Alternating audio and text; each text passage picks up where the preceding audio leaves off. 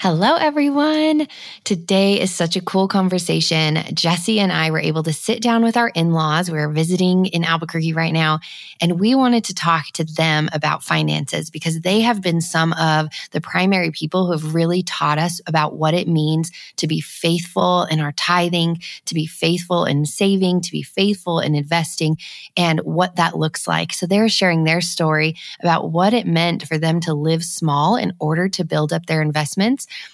and the encouragement that they have for younger generations that are trying their best to create generational wealth and to build upon a savings account and fight against the debt and the paycheck to paycheck lifestyle that has consumed so many people in this generation. So we were able to really just kind of go back and forth. We touch on the prosperity gospel. We touch on the importance of tithing, why God calls us to tithe, and what it means to tithe, even if you don't know if the church is being faithful with your money. Um, we talk about giving generously and what their investment opportunities looked like and how they created those opportunities for themselves. So I'm very, very excited and I hope you all enjoy this episode. Please don't forget to rate and review the podcast if you haven't already. And don't forget to share and tag us if you do enjoy the conversation. Let's jump in to today's talk.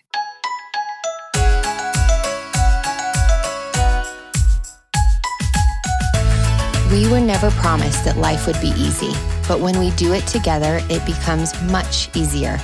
I genuinely believe that we have to be intentional about creating a joyful life.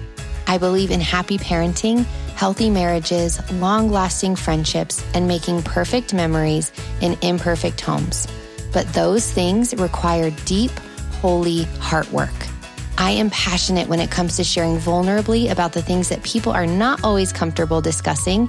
And I am passionate about sharing practical wisdom that has helped me to help you navigate through life less stressfully and more purposefully. On the Living Easy podcast, you'll hear honest insight with a biblical foundation to help you become best friends with your spouse again, to love your motherhood so much that you don't need wine or even coffee to get through the day, and to find hope in the very real trials and pain that we face moment to moment. I want to challenge you every Monday to live life with purpose, to choose joy, and to honor God with all that you do. Are you ready to fight hard for that sweet, abundant life? If so, I would love to do it together. So grab a cup of coffee and join me every Monday. I'm Lindsey Maestas, and this is the Living Easy podcast. Hey everyone, welcome back to the Living Easy podcast. This is Lindsey Maestas, and today I am here with very special guests my husband, Jesse. Hey my mother in law, Catherine. Hello. And my father in law, David Maestas. Hello. He's got a radio voice. You guys will hear him. And Pastor David is a pastor at Calvary New Harvest here in Los Lunas, New Mexico. And we're visiting Albuquerque from Tennessee to see family. He's also the host of the Living It Out podcast, where he teaches practical ways to implement biblical truth into your daily life. So I would love if you guys would take a second to stop by the Living It Out podcast, subscribe, and listen in just to hear more about what his heart is and what the Bible has to say about living faithfully every single day. But today we are going to talk all about finances and investments. And we have mentioned Catherine and David multiple times before on the podcast on seeing eye to eye as a couple mm-hmm. because they have been really impactful in the way that we look at finances, the way that we invest wisely. They've taught me a whole lot of things that I didn't know beforehand. So we're just going to hear what they have to say about handling their money. So we're going to get started. My first question for you guys would be What experiences did you have growing up, either good or bad, that helped to teach you how to handle your money wisely? And we want truthful, good and bad, of what helped you guys as mm-hmm. you were kind of navigating, you know, the hard things, the good things, all that stuff? I think when uh, I was growing up, my mother was very, she was very frugal in, in saving money. And so I learned a lot from her along the way and my dad on just how to take care of money. They started a bank account for us when I was a kid. And so that started me off in making sure that I took care of my money. And, and then when Catherine and I got married, she was very frugal with, with the money too. So we both began to just save everything we did, right? I think when we were, when I was young anyway, my parents, we didn't have a lot. So just by watching our parents on how, when we finally got to do something, it was always if they had the money, they would take us out. If mm. we didn't have the money, then we just had to learn to wait until our parents did have the money. So that's how we became I guess just more. kind of aware of yeah. the money. When you said your parents started a bank account for you when you were young, do you remember about how old you were and how did you make the money that went into that bank account? And is that what she did? Like they would, you know, you would give her money and then she would go put it in the bank account, or how did that work? Yeah, it was, and I don't remember the exact age. I do remember I was at least grade school or younger. As soon as I was old enough to know what money was, I my mother started a bank account, a savings account. And I remember always looking at that little green book and seeing it. And so every time I put money into the bank account, it was just exciting to see it grow as I really was. My mother stressed on taking care of it and mm-hmm. building it up for one day having to use it. Didn't know for what, but knew for later at some point I, would use that bank account. So I learned to, to save early on. And like I said, when we got married, then we really put everything we had into learning how to save and be frugal, like she said about everything we did. We we didn't spend wildly in any way, and uh, matter of fact, we we raised all of our kids here with one bathroom mm-hmm. in one house with four kids. So let's and, talk uh, about that because you could have purchased a bigger home at the time. Mm-hmm. But so talk about why you kind of lived differently then so that you prepared yourself for the future and how you did that. Well, we started by living in a in a trailer. Mm-hmm. We, we bought a small trailer. It was a two bedroom, like a twelve by sixty, and we lived in that trailer what about five years, huh? Was that across from grandma's? Yeah, that house? was so across the street. Yeah, that was okay. across the street, and so we were there for for about five years, and so it served its purpose. And then when we got into the house, which was another old house, it wasn't a new house. It was your mom's house. It was my mother's house. That had one bathroom with six of us living in the house. And I hate to go like in the old days is what we used to do, but that's the way it was. We all lived in there and we had to have our timing, you know, because all you kids were, were going to school. So everyone had to get ready. Scheduling was important, man. 15 minutes, 15 minutes, 15 minutes. Everyone had to be on time because we had to go to work at the same time. You guys had to go to school. And so everybody was getting ready so to go. For, for anyone that doesn't know, we joke about this, but the last like two kids that got in the shower, it was like you got lukewarm water and then it was cold by the end of your shower. so it was always a competition on like who could get up and who could get in the shower. And if you got in after my sister who took like a half hour shower and ate up all the hot water, it was not fun. But I do want to ask you so you're one of the youngest siblings in your family. So yeah, just out of all of your older siblings, like what made you guys decide or feel like you wanted to be more frugal and and being conservative with a home and stuff like that? You know, my my old thing was looking to the future and what I was going to do later on. I just thought there's got to be a way to, to do this. And I, and I met up with a, a relative who had a lot of rentals and he had a lot of land and real estate contracts and these kinds of things. And so by talking to him, he told me about never being afraid to take those steps. Mm-hmm. That's when I, I talked to Catherine here and said, you know what, we're gonna we're gonna give this a shot. We're gonna try it because I don't want to ever look back and wish we hadn't tried it. And we bought a place here in this town. This is probably the littlest townhouse that we could have bought. And, and the I, houses before that, did you pay those off? Or did you keep those for rentals or at that point you were well, we were starting? still living in it so that oh, was that was our first uh, rental property okay. actually and and it was uh it was a small small little place. It was a condominium. a yeah it was like a studio mm. condominium. At this time it would be a bad investment. I would never do that one again. But at the time i was very young and we were so green that when we went to closing we didn't even know that we were supposed to have a down payment there. Oh, wow. It was crazy. And then our, our realtor hadn't advised us at that time about that. But so it was new to us, but we knew we had to do something. And so we took that step of faith with that one there and it worked. Mm-hmm. I mean, we were renting it for, I don't know, it was like 230 uh, a month or something. And we're bringing in 270, 280. Mm-hmm. And it was not much, but it was paying for the property. But just by that, we began to see that, well, this is easy. This can work out. Mm-hmm. And so we had an opportunity at some land next to us. And we said, well, there's some land there. Let's buy that land. But then I thought of the same principle because the land was vacant land. It was flat and there was nothing on it. And I thought, well, why don't we go borrow enough to buy the land, but let's also borrow enough money to buy a mobile home as well and a well and, and a septic and all this. And let's set it up for somebody to actually move into it. We'll rent it out and then they'll pay the payment that we were going to pay. And that it worked. That's what we did. And so that's how we got our second one. By standards of real estate, it probably wasn't a, a great resale type of investment, but it was an investment that was paid for quickly and it started bringing us positive cash flow. Well, yeah, I was going to say on a cash flow basis, yeah. that's that is a good investment because, you know, it's giving you profit every month. So you yeah. mentioned you wouldn't do that investment again now knowing what you know. So, what would you say is a good investment, especially the market with the way that it is right now? What do you consider or look for when you're considering an investment? Now I'd buy a house, a nice house. Yeah.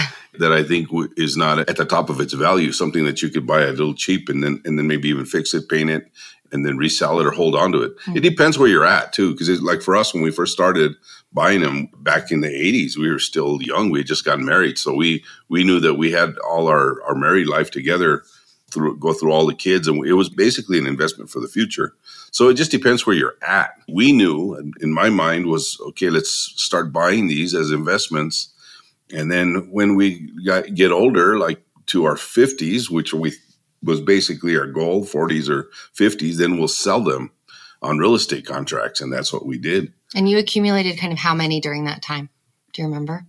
I can't remember but i know that by the time we were 40, we had five homes already that were investments. Well, and I love the story because I think so many people that I hear from say you have to be a millionaire to start yeah. investing in homes. And it's just not true. And I think right now, of course, the market's a little bit different. But there's also a place of saying, even if it is a small fixer upper, kind of what Jesse and I bought for our first house that was a little scary in a scary area, but we were able to fix it up and with a lot of help from people, but we were able to do that and then sell it and then kind of move up a little bit and then just continue transitioning through. But one thing you have both shared at times is how you saw the lives of your friends that maybe looked a little bit differently where they were buying things and can you talk a little bit about what you experienced with that and what it taught you? I just think a lot of our friends that we would hang out with they always had the houses, the cars and we were still in the mobile home. Yeah. We didn't have, you know, a lot, but we were like, you know, where do you work and stuff like that. But actually, it turned out later on they were actually in debt, mm-hmm. you know, up to their eyeballs and their payments kind of living paycheck to paycheck.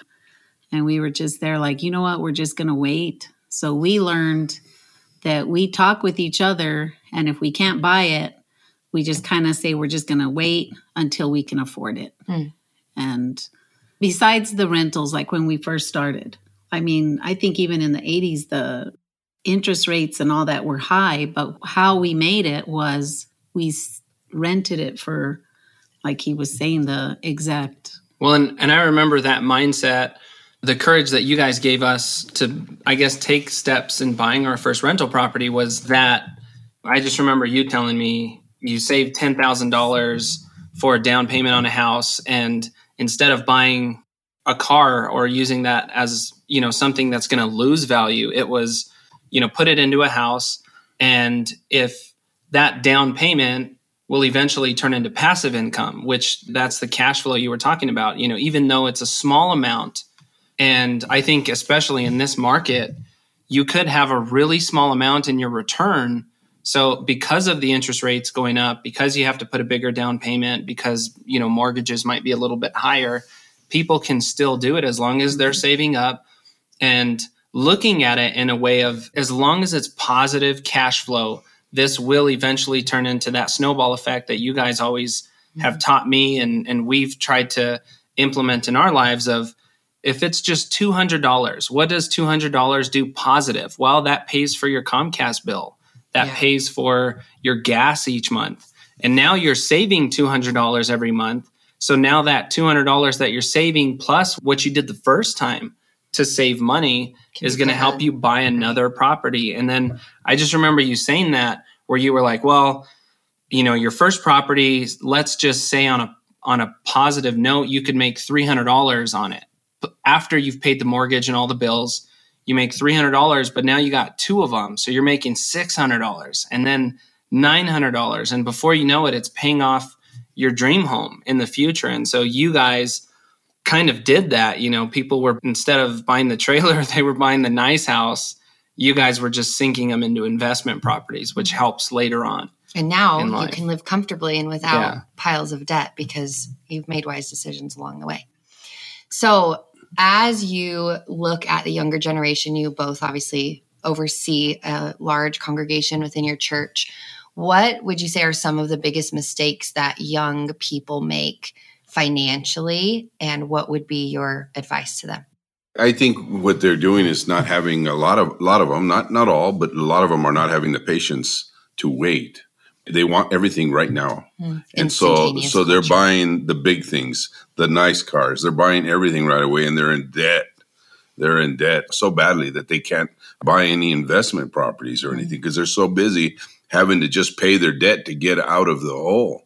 And so I think if they would be able to rough it a little bit, I mean, it was tough being in a house with six of us with one bathroom for years, not Mhm. just a month, for years. I mean, I was in high school when you Uh, guys yeah, that, that's how long you guys had to I go mean, I through that, you know? Two kids were already out of the house and we were just moving out of that thing. So But, but you know, it, it pays off in the long run because now now we're we're both basically we could be retired and our house is paid off.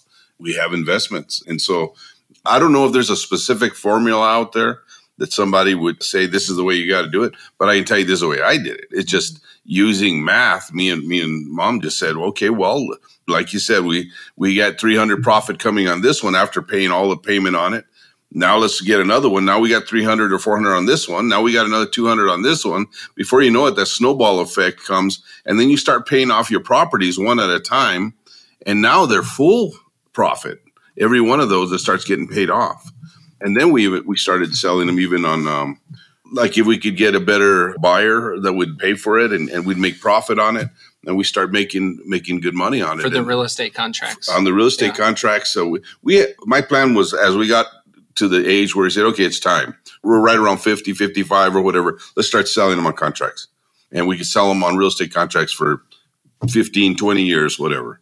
And they'll start paying us. That Can was you just, explain what that is? and, people and so that's don't what we did. yeah. And uh, so they bring us income every single month now. Yeah. So for anyone that doesn't know, a real estate contract, if you have kind of like what he was talking about at the beginning, where you know once you get so many of them, and then now you're putting all the money into a property and you pay it off. When you have a paid off property, you can sell it on a real estate contract, and that means you're essentially being the bank for someone. So that's enticing for some people out there that may have injured their credit, but they still have a great job or still have a great savings. Now they can put money down, they can buy a house, you know, from you that's paid off. And since you're the bank, you would negotiate the interest rate, you negotiate the monthly payments, the taxes and interest on it.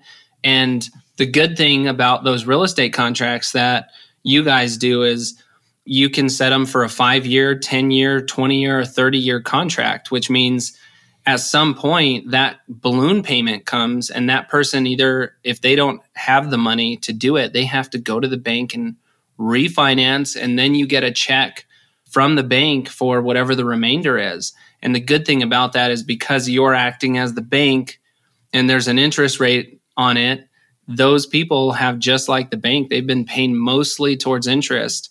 So you guys have monthly made a lot of money or profit each month based off of that, but then you make all of it back whenever they do a balloon payment. So mm-hmm. it is a good route or a good avenue to take for people that have paid off properties out there. And it also helps generationally because you guys were able to sell us our first rental home for a very, very generous price. And then Jesse's sister and brother in law purchased one from you as well, right? Mm-hmm. So not only are you doing, and that's something that we really desire is to be able to do something like that for our boys and give them the opportunity to kind of get into the same realm where they're getting ahead instead of constantly feeling like they're trying to keep up. Hey guys, I wanted to take a second to tell you about something that I truly believe can change your life for the better and a project that is near and dear to my heart. So, in the past two years, the world really has turned upside down. But one silver lining that I've seen in so many people around me is that this time of chaos also brought a sense of clarity about who we want to be and what we want to do with our lives. Working from home became a norm that so many people appreciated as they spent more time with their families than ever before, found passion projects that they loved, and created things that they had wanted to do for years. I know that now, more than ever before, we are eager to live freely, aren't we? Away from the nine to five constrictive lifestyle and to instead enjoy the beauty that life truly has to offer. We want to work to live, not live to work. And Jesse and I realized the exact same thing, so much so that we actually changed everything. We packed up our home and moved across the country away from the only home we had ever known for over 30 years. And why did we do it? For a real quality of life. We were done with the hustle culture that had consumed us for so long, and we wanted to slow down, but we knew that nobody would do it for us, so we had to do it for ourselves. So I dug into social media and all that I had learned over the years about serving my audience well while also having the ability to make a real profit. Fast forward to one year after launching my first course, and because of my knowledge of social media and online courses, Jesse was able to quit his very demanding job that caused a strain on our family while I replaced his full time salary.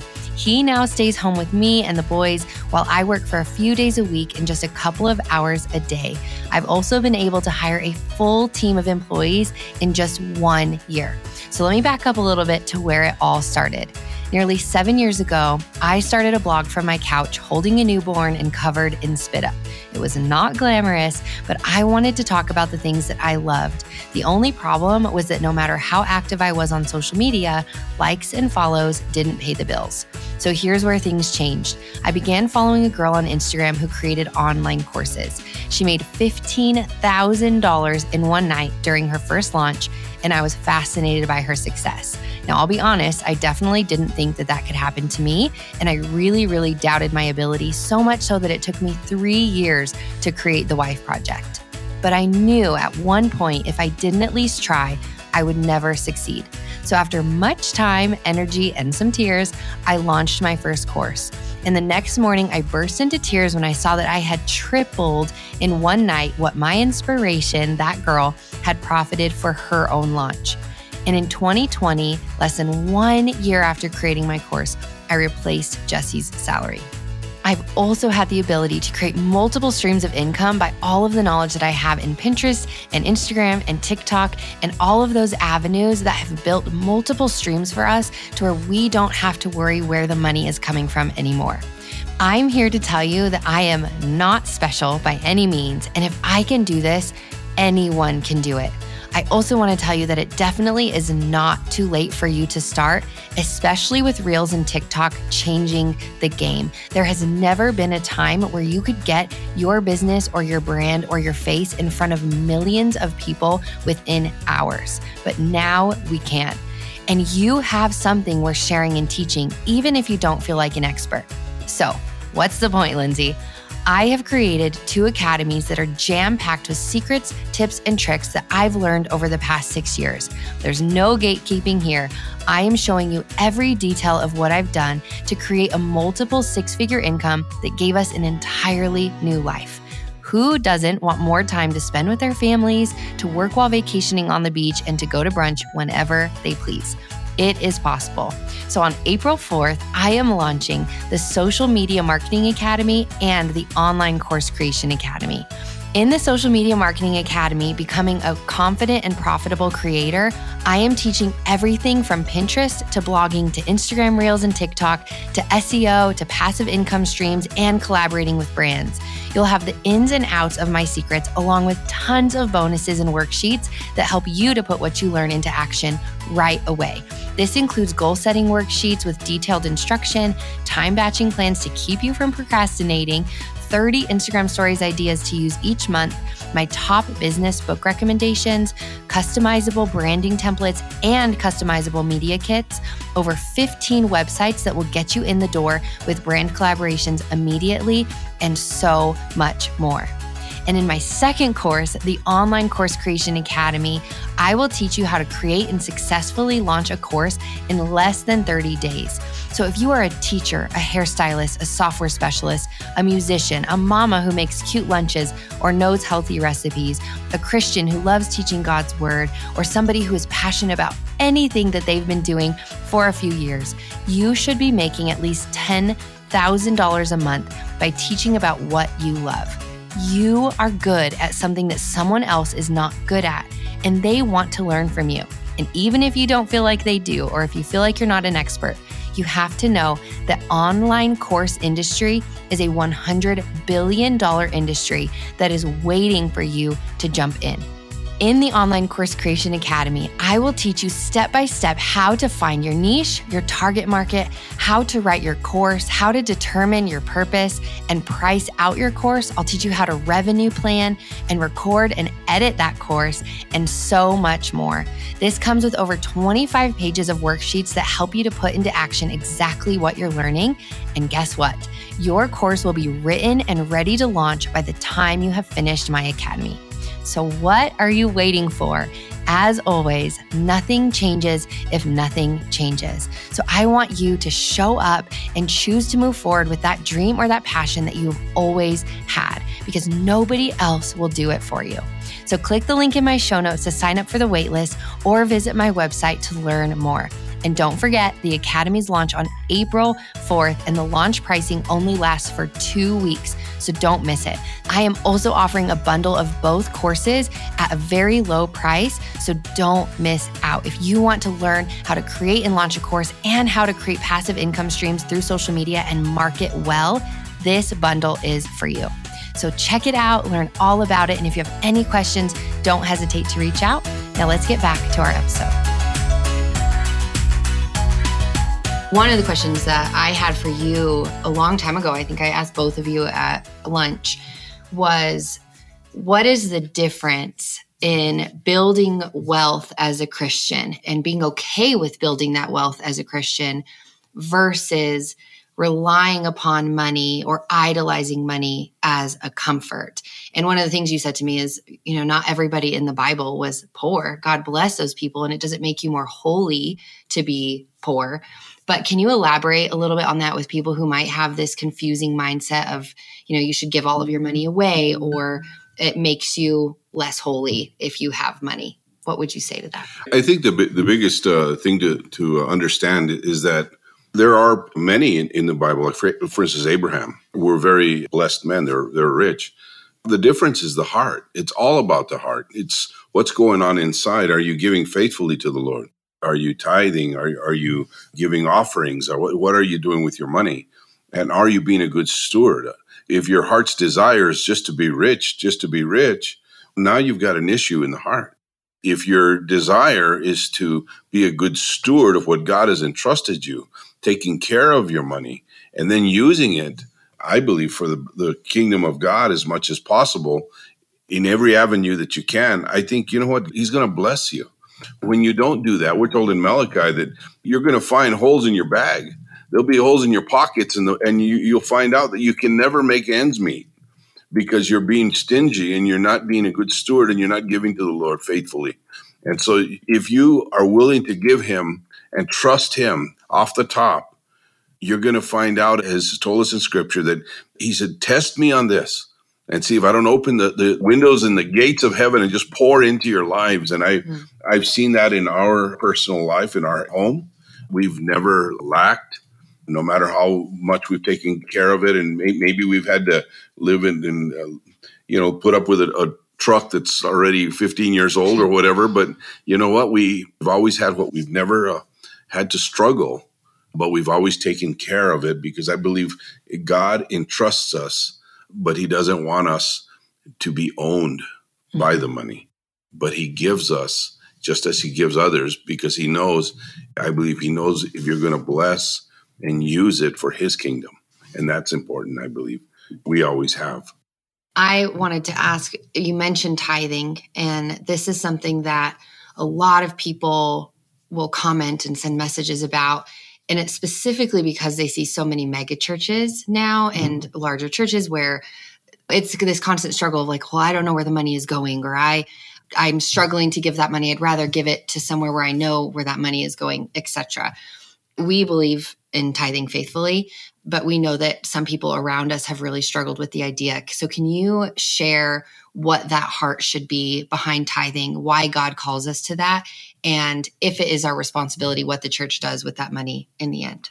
The issue is this when you faithfully give, that giving is between you and the Lord. You are giving with all your heart. You want to give to your local church, the church that you are part of. If they make bad decisions, that's not against you. Mm. That's something that they're going to have to answer for. But you know what? No doubt, I, I pray that they're using wisdom. They're seeking the Lord in every every decision that they make in spending the funds that are coming in because they have to be good stewards as well. Yeah. But we are to give faithfully, and I, I believe ten percent is just a start. Yeah. I believe it's even more than that. You give what you can faithfully and, and what the Lord puts on your heart. But I think it's important for us to do that because it, it shows that that we believe in uh, what we're doing. We believe in the church that we're at, and we believe that that work is going out from there. But this is the thing: if you give on the side to somebody else and you don't tie it to your local church, well, you have no clue what that local church what their bills are, and if they can't make their bills because everybody's paying to every other and, and I and I know the heart is okay, I want to I want to help the homeless in in Africa or something. You know, you you want to help down there. Well, I, I understand all that, but if all the money from all the congregants is going out to everybody else, then in your local church, you may see the finance people unable to pay the bills. Mm. Now, what do you do? They come to a point where they're struggling and they say, "Well, you know what? We're going to have to close the doors." Now, what what did it do? It didn't help. It didn't serve any purpose. You have to trust your leaders. You got to trust your pastor. What we do in our church, and something that I can say that I'm I'm very careful of. I don't even know. I don't mess with the finances. I've never done that. I, I don't look into the computer. I don't even know how to get in it. We have two finance people that one hand watches the other. They take care of it. But the reality is that we have to believe and, and understand that, you know what, my giving is to the Lord. What happens there, we have to trust that the people that are that are taking care of the finances are praying and they're making decisions and they are indeed they're going to l- listen to the pastor but he's going to he's just going to like we with us we just get an overall picture of okay where are we at? Where are we at? Or what can we give to or where can we send money to? Like like recently is one of the things that we do with our church. Our church tithes the church tithes. Hmm. So we have to always make sure. So I'll check with the guys. I'll say, hey, man, are we covering our tithe as a church to outreach? I want outreach from our church all the time. Hmm. They have to find ways to meet that. We haven't gotten there. We try and do that, however, whatever it takes. And I think that's a big point of what you're saying is you have to trust the people you're giving to. So if you're part of a church where you're constantly concerned about where that money is going, then maybe that is something to discuss with leadership or that's something to have a conversation with with um, a team or a community group to determine where that is going because i do think there are a lot of churches that are really vulnerable with where the money goes and if that's something that you really struggle with then i challenge to find a home church where you feel and see that there is outreach happening because we've i mean we've gone to your church obviously and attended and that was our home church and there were so many things that you were doing very openly vocally so that the church knew. And even when you had to renovate because you needed more people or you needed space for more people you were extremely precise with the amount of money that was going into that renovation so that everyone was fully aware. And I just, I think that openness and that vulnerability really helps people to feel confidence within their church and then faithfulness. And, but ultimately, as you're saying, is the money is going toward God. It's, we're giving our first fruits to say, this money is not ours.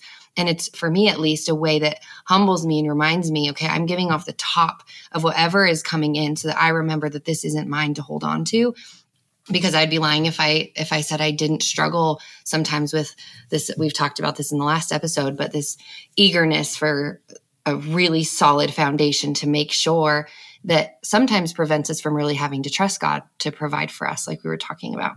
And one thing I did want to ask you is what your thoughts were on the balance within investing and and giving. It just always seems biblically there's always just this kind of how we were recently just talking with about how there's always this perfect center within the gospel. And I remember those stories of biblically, you know, that story where he gives, you know, his each servant like a coin and, you know, one of them buries it and doesn't do anything with it, just saves it from his master. And then another one, you know, doubles it and another one does tenfold and God, you know, blesses him with that. So when I hear stories like that and you read that, it just feels like there's a sense of, yes, you want to go out and work. You want to be ambitious and, you know, multiply what God is entrusting you with. And at the same time, with that, you know, gaining tenfold of that money, comes the responsibility of yes taking care of other people and helping god's kingdom here on earth with outreach like you were talking about. Because again going back to what you were talking about too is like i've heard some people you know just saying that about the church and you know you're just piling up money for yourself but then you have people like david and solomon that had tons of wealth and didn't maybe didn't always treat it properly but you have those situations. So how do you feel with that responsibility even you know outside of the church like how do you guys deal with helping other people and and determining how to you know reach or or assist other people financially? Because that's been an area we've kind of struggled with in the past too is like how you know sometimes we almost felt like helping someone didn't help them. It made the situation worse financially. So how do you guys determine like when to help someone or or assist someone with those finances? And and being okay with having that mindset of you know i can work and and accumulate financially as long as you're taking those responsibilities. I think what's so cool is when the lord does bless you and you do get more income you can turn around and again like we're saying you can turn around and give more to the lord give more to your you know meaning your church and with other people. I think with other people to me, if God puts it in your heart, you know, like if you see somebody or you hear somebody struggling and it just really, really touches your heart, then I think from there, that's where God's pushing you or pulling you to say, you know what, you can help instead of throwing it on somebody else and saying, you know what, this person needs help, mm-hmm. you know, and I think always go with your gut because a lot of times with your gut feeling, you know, it's the Lord pushing you and pulling you to see if, you know what, is this, are you going to use your money to help out somebody? Well, and that gut feeling, I guess, goes back to what we were the saying earlier is, yeah. is you're doing your due diligence, you know, in doing what God has asked you for. And if that person's, you know, say you gave it to them to pay bills and they went and bought a new car, or you know what I mean, or, right. or, or decided to eat out for the rest of the week with all the money you gave them. Experience, yeah.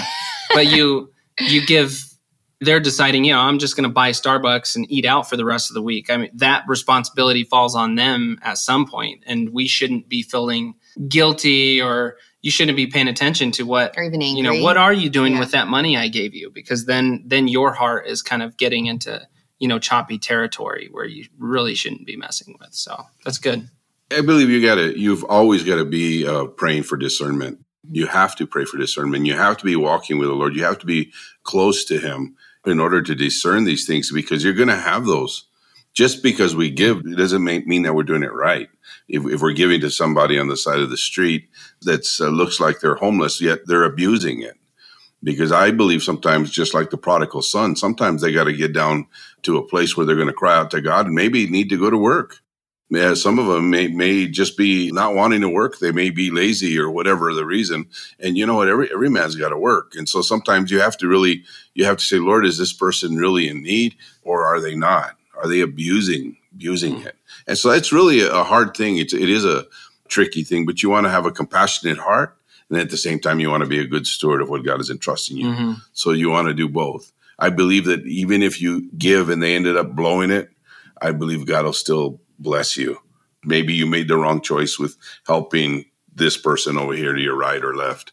And again, to clarify though, because I think when people hear that, you know, even though you've done the right thing or you've made the right step, God will bless you. Some people I feel and misinterpret that into thinking that means blessings in this earth. And one thing that we've really been talking about a lot, and I feel like God's really hammering into my spirit, is it's not about your blessings on this earth. And it's about like, you know, right. you're you're saying these blessings are you're storing up your blessings and your treasures in heaven, which is where Christians and believers should constantly be focused. So the reason why I want to say that is I just, you know, to any of our listeners, like you don't want to fall into that trap or that mindset of thinking, I've done X, I deserve X, mm-hmm. or anything along those lines, because we are called to do those, or even, you know, when God says, go into your closet and pray in secret, you know, you're not trying to flaunt these things, you're not trying to boast, but we're trying to do these things. And although we might forever be negative you know a thousand or two thousand dollars that we gave to this person and never be hooked up i guess in a worldly sense but our treasures are in heaven and we we can trust that we can move forward with you know i'm focusing on what my kingdom looks like what god's kingdom looks like in the future when when this world is past which is inevitable it's temporary and it's fading i want to focus on the eternal things I think that's really good. And I also think that was just a great point with like the prodigal son. Like mm-hmm. you never mm-hmm. really think of things that way of, you know, someone's going through something that God is is working through their hearts. You know, and along those lines, I, just think it's important to mention, and I think this is exact. This is what you're saying. It is like um, prosperity ministry. Yeah. Is, is is kind of what tells you if you give me X, then I will double you and give you this much. Yeah, mm-hmm. it's not true, and and so I've heard that so many times, especially in the 80s when we first got married. There was a lot of that. It's still out there. You, mm-hmm. you still have some that'll promise if you give this, you're going to get this much back. They just but, have larger but, platforms. Yeah, but yeah. but you're right. The blessings are in heaven. It's not about that. It's uh, really we're not here for that. Mm-hmm. We're well, here for such a short period. Yeah.